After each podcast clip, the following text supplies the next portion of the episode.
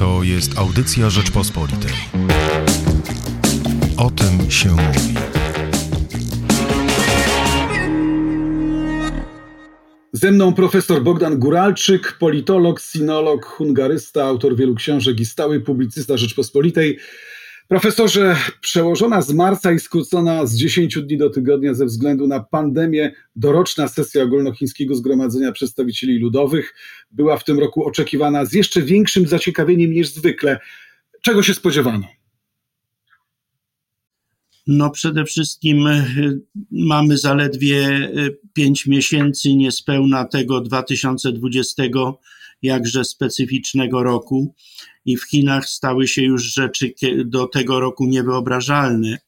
E, po pierwsze, mm, za pierwszy kwartał tego roku Chiny odnotowały recesję rzędu 6,8%, czego nie widziały od półwiecza. No i niewątpliwie jest to zupełnie nowa jakość. Po drugie, co też jest zupełnie nową jakością, e, przełożyły sesję parlamentu, a to jest taki doroczny, najważniejszy ceremoniał polityczny w konfucjańskiej kulturze niezmiernie istotne. No i po, po trzecie, już w trakcie sesji premier Li Keqiang w raporcie o pracach rządu nie wyznaczył e, wskaźnika wzrostu PKB na koniec tego roku, podczas gdy od grudnia 1978 roku, kiedy Ten Xiaoping rozpoczął proces e, transformacji i reform w Chinach, ten wskaźnik wzrostu PKB był traktowany jako wręcz fetysz, jako bożek. Nie było ważniejszej w Chinach liczby niż właśnie ta. Innymi słowy, najwyraźniej dochodzimy do zmiany, głębokiej zmiany filozofii i patrzenia na własne państwo, a poniekąd i na świat zewnętrzny. To jest dlatego nowa jakość.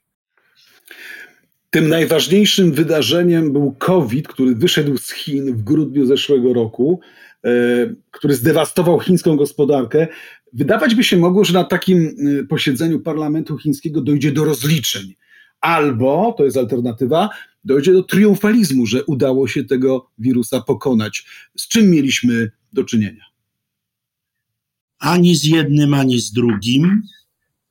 Y, rzeczywiście wydawało się, że będzie triumfalizm, szczególnie, że Chiny w chwili, kiedy rozmawiamy, już od kilku tygodni nie notują y, nowych zakażeń, a jeśli to jednostkowe, a bywały dni, że nie mają w ogóle y, takich przypadków, no i nie mają w ogóle ofiar, podczas gdy co, co dzieje się na świecie zewnętrznym, y, to jesteśmy bombardowani dzień w dzień mm, komunikatami y, pod tym względem.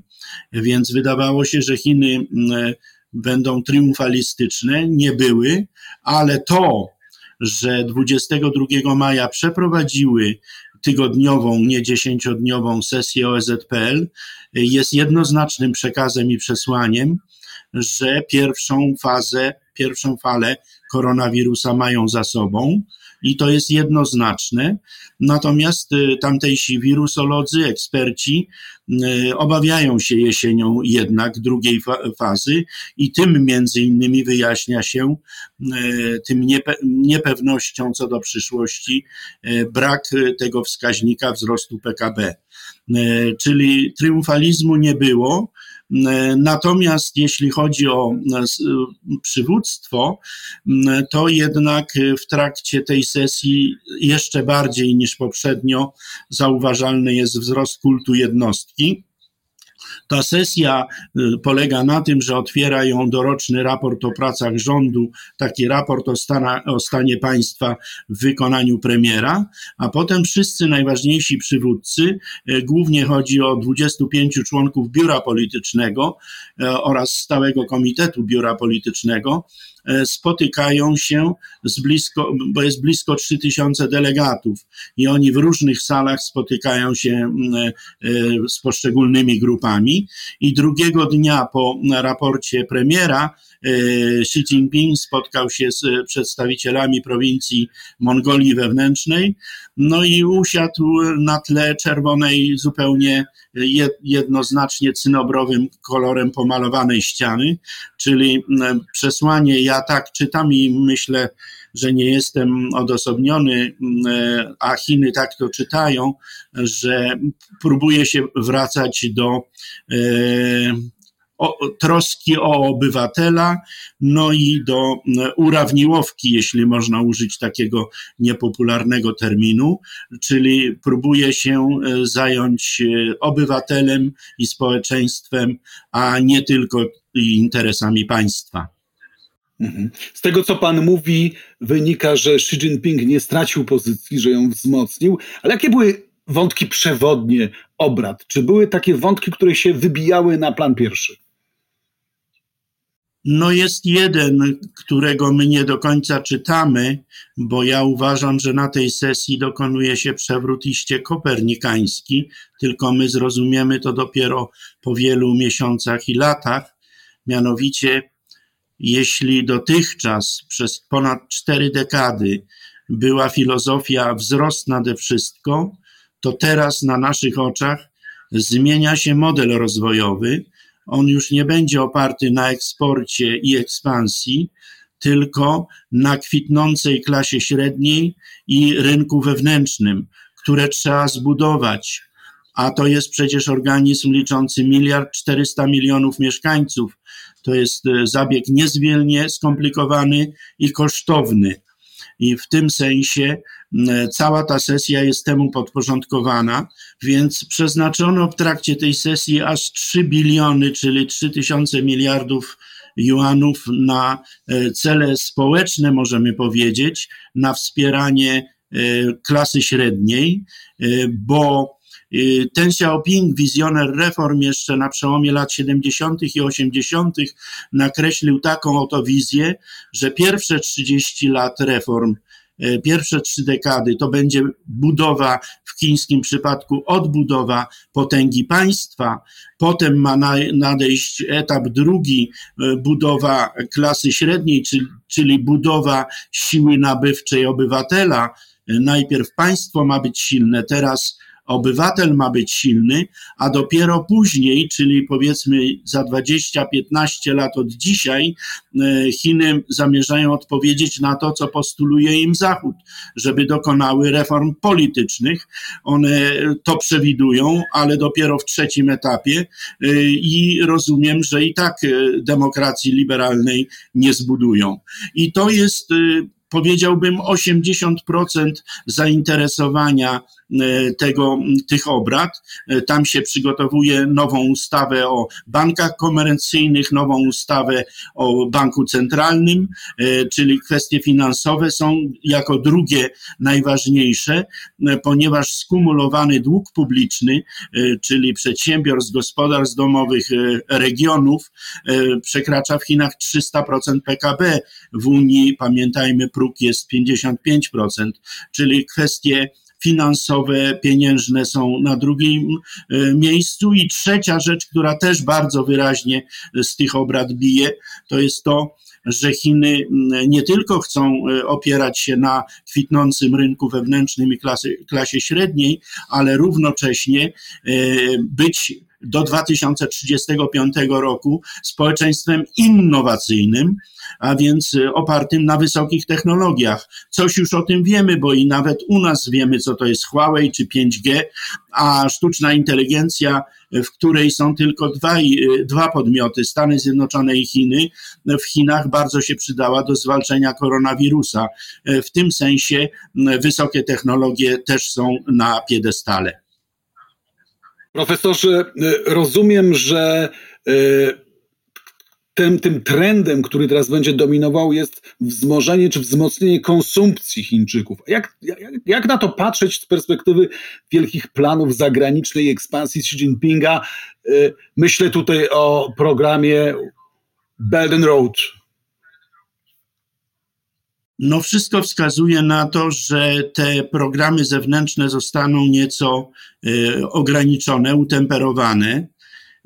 z wielu względów. Pierwszy jest taki, że nawet Chiny uświadamiają sobie, że po tej pandemii zmienią się łańcuchy dostaw, a wiele z tych łańcuchów, nie tylko w kwestii medykamentów czy maseczek, rozpoczynało się w Chinach. Czyli Chiny mają świadomość, że część kapitału z nich ucieknie, bo już się to dzieje. To jest pierwsza kwestia, która jest bardzo istotna.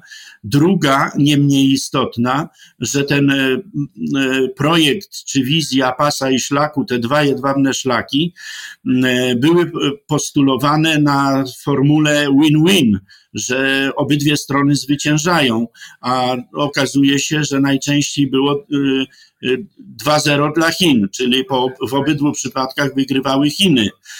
I teraz trzeba to głęboko przemyśleć, bo wiele inwestycji było nietrafionych, nie do końca przemyślanych, nie było czegoś, co się w języku fachowym nazywa feasibility study, czyli odpowiedniego rozeznania miejsca i rynku. Chińczycy się nauczyli i myślę, że absolutnie będą forsowali te projekty, ale w sposób bardziej wybiórczy, wytrawny i co więcej, powiem, że będą szli szczególnie w kierunku Europy, a to dlatego, że E, wczoraj, e, czyli w minioną niedzielę, e, była godzinę 40 minut konferencja prasowa e, ministra spraw zagranicznych Wang Yi, którą oglądałem oczywiście via internet. No i on sam potwierdził, że stosunki Chiny-Stany Zjednoczone są na granicy zimnej wojny. Chińczycy strasznie się tej zimnej wojny obawiają, nie chcą podziału ideologicznego i aksjologicznego walki na systemy wartości, a że coś takiego się dzieje, to nawet polscy odbiorcy zobaczyli, czy to w jednym z portali internetowych czy na Twitterze, bo doszło do wymiany ciosów i poglądów między panią ambasador Stanów Zjednoczonych a ambasadorem Chin. No wobec tego Chiny się boją tego powrotu do zimnej wojny i szukają trzeciego bieguna. No i tym trzecim biegunem najwyraźniej ma być Europa, a przecież to do Europy prowadzą obydwa jedwabne szlaki.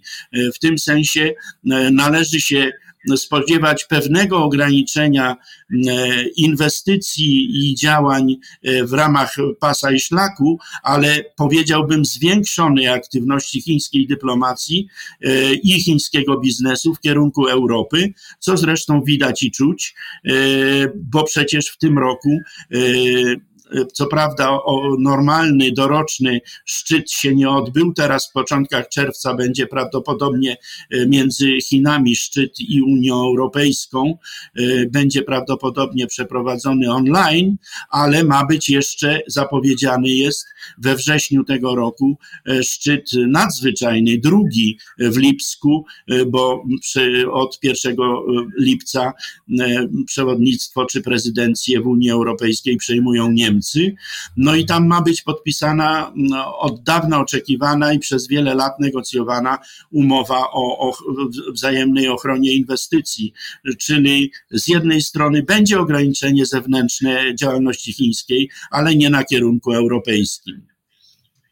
Jak pan sobie to tłumaczy? Skąd ten nagły kurs władz chińskich na konsumpcję, na dobro obywatela? Y, to jest dosyć proste i ja to wyjaśniałem w wielu swoich tekstach, przepraszam za kryptoreklamę, ale y, utrzymanie dotychczasowego kursu ekspansji groziłoby jeszcze większym wybuchem społecznym aniżeli ten na Tiananmen w 1989 roku.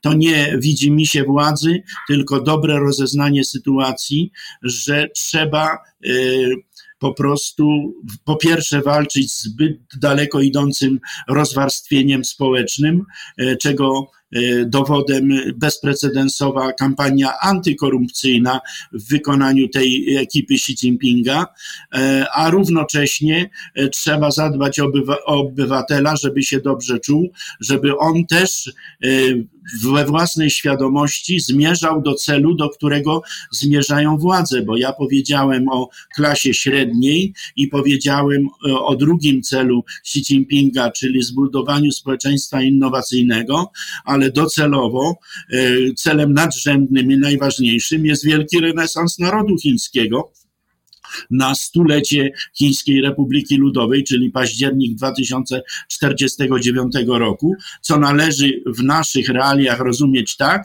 że Chiny już są zagrożeniem czy wyzwaniem dla Zachodu, czytaj Stanów Zjednoczonych w wymiarze gospodarczym i handlowym, chcą być i zaczynają być, i to widzimy i czujemy, i to bardzo denerwuje Amerykanów, są zagrożeniem i wyzwaniem w wymiarze wysokich technologii, a chcą być do 2049 roku wielką cywilizacją, tylko nie dopowiadają, czy jedną, czy jedną z wielu. Na razie e, Wang Yi wczoraj na tej konferencji prasowej mówił, że Chiny chcą e, wielobiegunowości, multilateralizmu.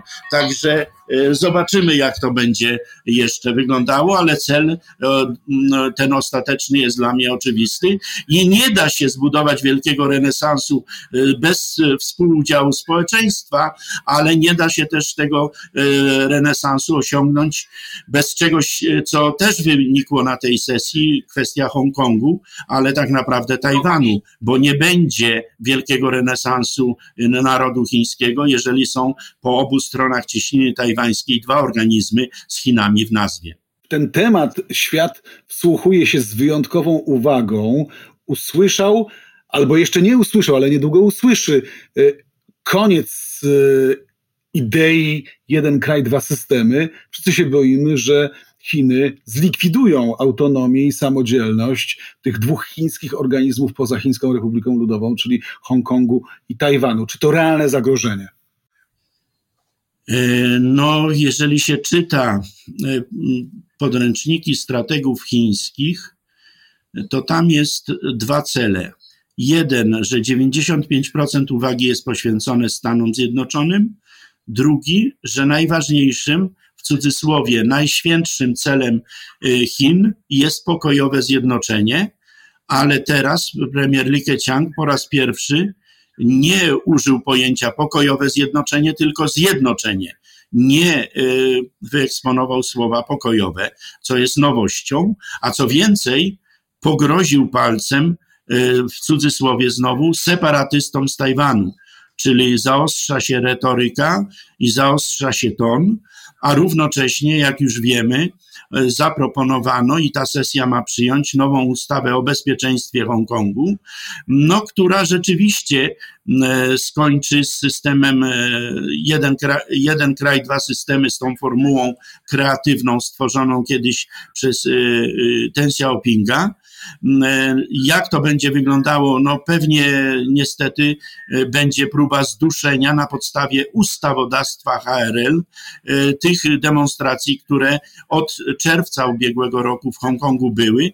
Przypomnę, bo chyba wszyscy już zapomnieli o tym, że te demonstracje rozpoczęły się od tego, że była próba ekstradycji e, obywateli Hongkongu e, i poddania jej, ich jurysdykcji władzom HRL, a teraz narzuca się to przymusowo. W efekcie już wczoraj i dzisiaj mamy demonstracje w Hongkongu.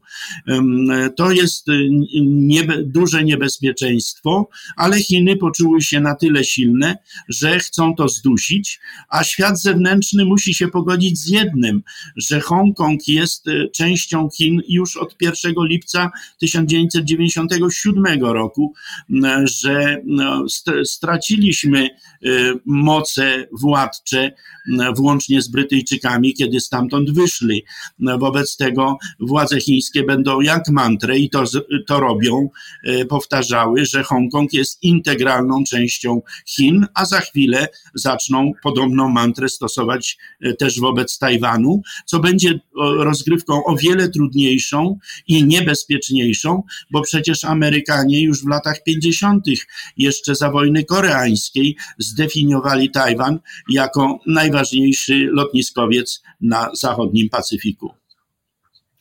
Czy spodziewa się pan jeszcze w tym roku eskalacji przemocy w Hongkongu? No, eskalacja to jest w tej chwili e, i raczej będzie próba zduszenia tego ruchu demokratycznego. Jak to będzie przebiegało, e, miejmy nadzieję, że bez przelewu krwi, ale sytuacja jest e, bardzo napięta, no i niewątpliwie będzie, jest i będzie podgrzewana bo Tajwan rozumie, że to, to są również jego losy, a Amerykanie też wiedzą, że Chiny po pierwsze mają potężny zakręt y, w związku z, z, tą, z tym przewrotem kopernikańskim, od którego zacząłem, że Chiny są jednak gospodarczo, wymagają dużo troski i opieki nad sobą samym, a równocześnie y, że y, szuka, szuka się każdego sposobu, żeby Chinom dokuczyć, żeby nie czuły się całkowicie wygrane w wyniku obecnej pandemii. Panie profesorze, jakie atuty, jakie przewagi mają dzisiaj wobec y, świata po pandemii Chiny nad swoimi przeciwnikami, nad Stanami Zjednoczonymi, nad Unią Europejską, nad tymi państwami, które może, czy związkami, które nie są wrogami, ale z którymi oni konkurują? Po pierwsze, nie jesteśmy niestety jeszcze po pandemii. Y, nie wiemy, kiedy i jak się zakończy. Nawet Chiny, co wspominałem, obawiają się drugiej fali. W tym sensie nie możemy nic mówić w czasie dokonanym. To jest bardzo ważna uwaga.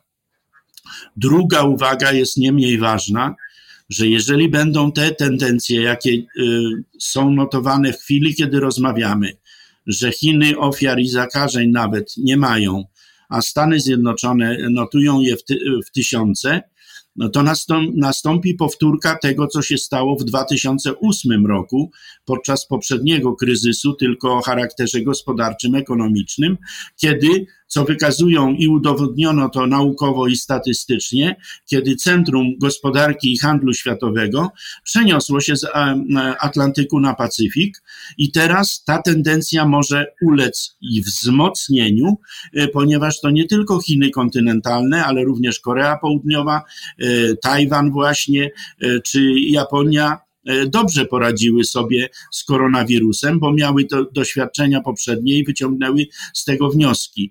Czyli e, nastąpi jeszcze większe wzmocnienie, przeniesienie ośrodka e, ciężkości decyzyjnego z Atlantyku na Pacyfik w kontekście rządów Donalda Trumpa, który przecież sarkastycznie wielokrotnie wypowiadał się nawet w, w, w stosunku do NATO, nie mówiąc o Unii Europejskiej, to jest y, geostrategiczna zmiana, y, która może się umocnić. Jest taki wielki guru intelektualny Kishore Mabubani, kiedyś przez 10 lat ambasador Singapuru przy ONZ, a teraz ceniony profesor w Singapurze, y, który wydał teraz pod koniec marca książkę Czy Chiny wygrały? co prawda ze znakiem zapytania, ale jak się wczytać w treść, mm, to już żadne, żadnego znaku zapytania nie ma. Ja uważam, że to są tezy jednak przesadne.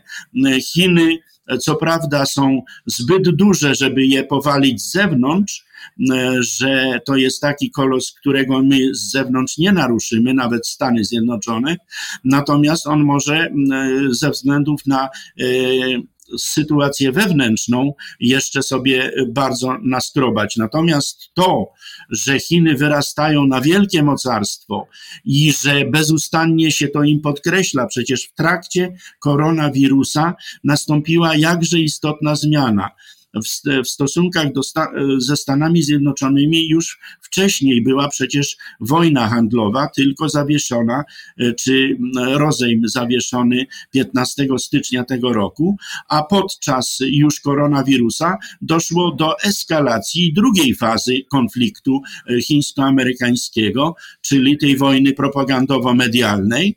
E, no i zobaczymy, jakie będą dalsze odsłony, ale w każdym razie trakcie tej wojny propagandowo-medialnej Chiny zdobyły się na coś, co było też poprzednio niewyobrażalne, mianowicie e, sięgnęły do bardzo popularnego bestselleru filmowego na terenie Chin, e, Wojownika Wilka.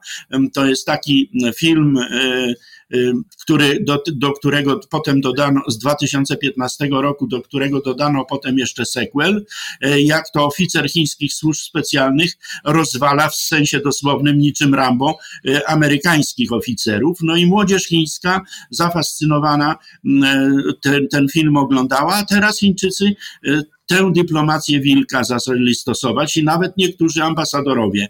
To są rzeczy zupełnie niesłychane. Wczoraj minister Wang Yi próbował to tonować, ale się od tej nowej, y, jakże asertywnej dyplomacji jednakże nie odciął. Y, Chiny czują się silne i uważają, że mają taką mantrę: nie chcemy wojny, ale się jej nie boimy. I zaczynają coraz częściej stosować nie chińską, ale znaną powszechnie zasadę oko za oko, ząb za ząb. Panie profesorze, i ostatnie pytanie. Ja wiem, że jesteśmy przed finałem pandemii, nie znamy jej biegu, logiki, nie znamy przyszłości, ale myślę, że można już zacząć próbować ich zgadywać. Czy Chiny wyjdą z tego kryzysu wzmocnione, czy osłabione? Czy Stany Zjednoczone, czy my sami jako Unia wyjdziemy wzmocnieni, czy osłabieni? Czy dojdzie do roszady, do zmiany na szachownicy geopolityki? Jeśli chodzi o Unię, to w ogóle jej w tej roszadzie nie ma, jeśli, szczególnie, że jesteśmy po Brexicie. Jeśli już tu się mówi o Niemczech albo też tandemie, który niedawno o sobie dał znać, Paryż-Berlin czy Macron-Merkel. Natomiast Stany Zjednoczone mogą być w wyniku tej pandemii osłabione, również ze względu na sposób kierowania państwem. Chińczycy zacierają ręce z tego względu.